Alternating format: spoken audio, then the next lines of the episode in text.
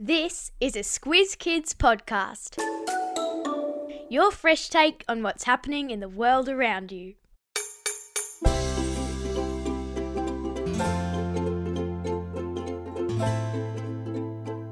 It got started with a death notice. It takes place in two different countries, and women have had their own version since 1934. This is your Squiz Kids shortcut to the Ashes, the podcast where we dive into the who, what, when, where, why, and how of the big news stories. I'm Amanda Bower. And I'm Bryce Corbett.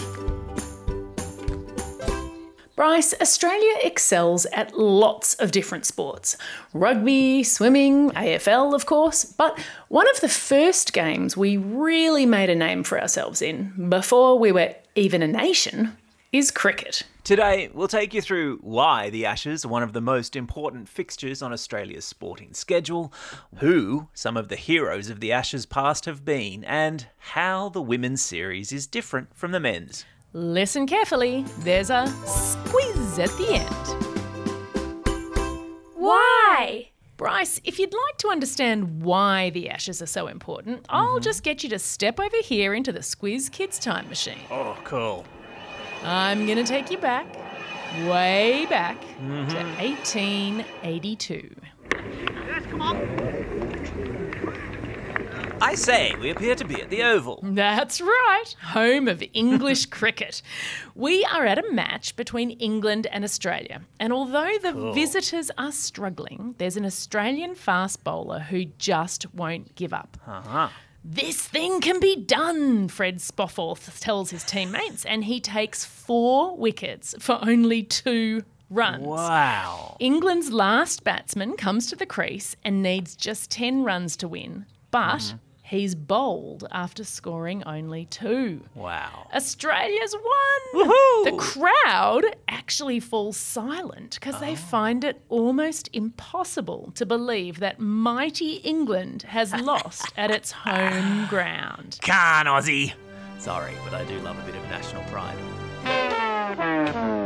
Well, at that oh. point, Australia wasn't even a nation yet. It was ah. still a colony of England. So Yeah. for England to lose and to lose on their home turf to one of the colonies, well, it was a bit of a slap in the face. Brilliant. So it wasn't just about cricket, it was about the little brother having a win over the big brother. Yep, and we all know how much little brothers love that.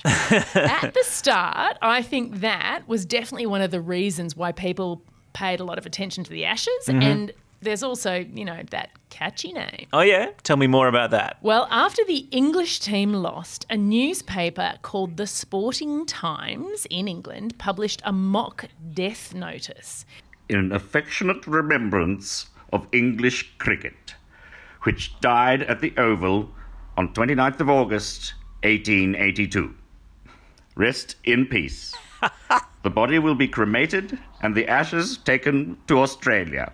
Oh, that is so good. But were there actually ashes? No, but that didn't stop the English captain from promising that he'd win back these ashes that didn't exist and restore English pride when his team toured ah. Australia a year later. Now, England did in fact win, and a group of Melbourne women with a cracking sense of humour actually presented Bligh, the English captain, hmm. with an urn, Yeah. which is a thing used to store ashes in, Right. that supposedly contained the ashes of some burned cricket bails. That's cool. And so now there were real ashes and a real rivalry, and I guess the name stuck, right? Basically. And nowadays, at least one every two years, Australia and England battle it out in a best of five test match series. It's held either in the Australian summer, with the famous Boxing Day test in Melbourne, mm-hmm. or in the English summer, with Lords being my personal favourite location. Cool. But tell me, Amanda, who were some of the heroes of the Ashes over the years? Who? Well, you can't talk Aussie cricket without talking Don Bradman. Of course, the Don. Surely the best batsman to ever play the game. Yeah, well, I couldn't agree more, that's for sure. You know, Bryce, when he was just 21 in the 1930 Ashes, the Don scored 974 runs when he batted just seven times during the five tests. now, amazing. I know you're very good at maths, Bryce, but in case you don't have a pen and paper, that's an average of 139.14 runs per inning. Wow, impressive. Yep. And that prowess with the bat is probably what led to the ugliest Ashes series ever, which was the next mm-hmm. one. That was in 1932 33, and the English came up with a way to try to stop the Don from walloping them from 974 again. Mm-hmm. It was Yeah. known as body line. The English oh, bowlers yes. would pitch the ball at the bodies of the Aussie batsmen with the idea mm-hmm. that when they were defending their heads with the bat, the ball would be deflected off into an easy catch. Now, Right. it did work for them. They won the series 4 to 1, but they were mm. famously accused by the Australian captain of not playing cricket. It's just not cricket, Amanda. And it was seen as going completely against the sportsmanship that cricket had been known for. Yeah, and for years afterwards, the relations between England and Australia were a bit strained, even though the rules of cricket were changed to stop it happening again. As for mm-hmm. Don Bradman, he went on to captain Australia and he played his last Test match for Australia in the 1948 Ashes series. His mm-hmm. career Test batting average of 99.94 is said by many sporting experts to be the greatest achievement by any athlete in any major sport ever. Wow, that is saying something. Now, the English breathed a sigh of relief when Bradman retired, that's for sure. Now, you mentioned a new format for the women. How is the women's Ashes different from the men's? Well, Bryce, the men, as we said, play five test matches, each of which lasts five days or less and consists of each side batting twice.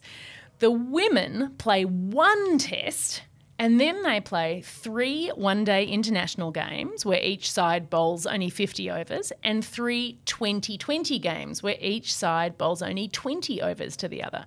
So basically, the women's Ashes are fast and furious. We all know the Aussie women have been the best in the world for many years, so it's probably not surprising that they have won more titles than the English. Now, tell me about the superstar women of the Ashes. So, Aussie women have been facing off against the English since 1934.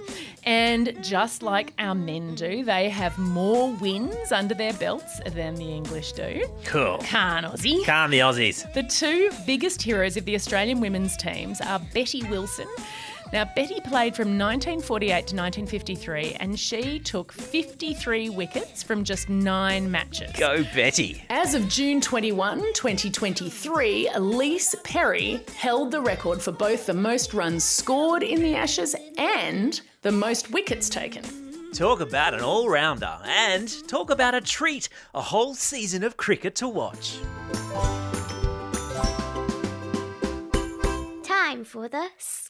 Quiz. This is the part of the podcast where you get to test how well you've been listening. Question number one What was the name given to the type of bowling the English used against Don Bradman and his team in 1932 33? That's right, it was body line. Boo. Boo. Question two How many tests do the women play in their Ashes series? Just the one. Question number three. If an Ashes series started in June, where would it be taking place? England, because it's always played in summer. That's all we have time for today. Thanks for joining us as we explored the who, what, how, where, when, and why of the Ashes. Now get out there and have a most excellent day. Over and out.